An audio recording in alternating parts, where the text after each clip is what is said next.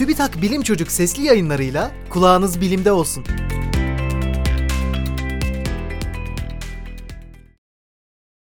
Dünyada neredeyse her yerin havası artık kirli.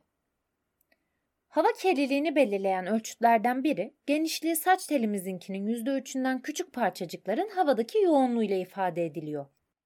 Dünya Sağlık Örgütü'ne göre günlük ölçümlerde çevremizdeki havanın 1 metreküpünde bu parçacıklardan 0,015 kilogramdan fazla bulunması havanın kirli olarak değerlendirilmesine yetiyor. Araştırmada 65 ülkedeki 5446 istasyondan 20 yıl boyunca toplanan hava kirliliği verileri kullanıldı, yıllık ortalamalar bulundu ve sonuçlar analiz edildi.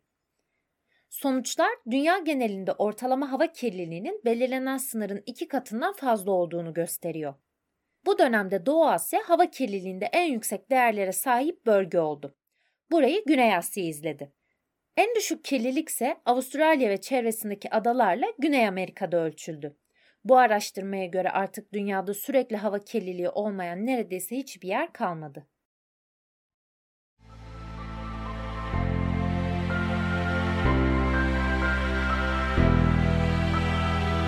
Bilim Çocuk sesli yayınlarını SoundCloud, Spotify, Google ve Apple Podcast kanallarından takip edebilirsiniz.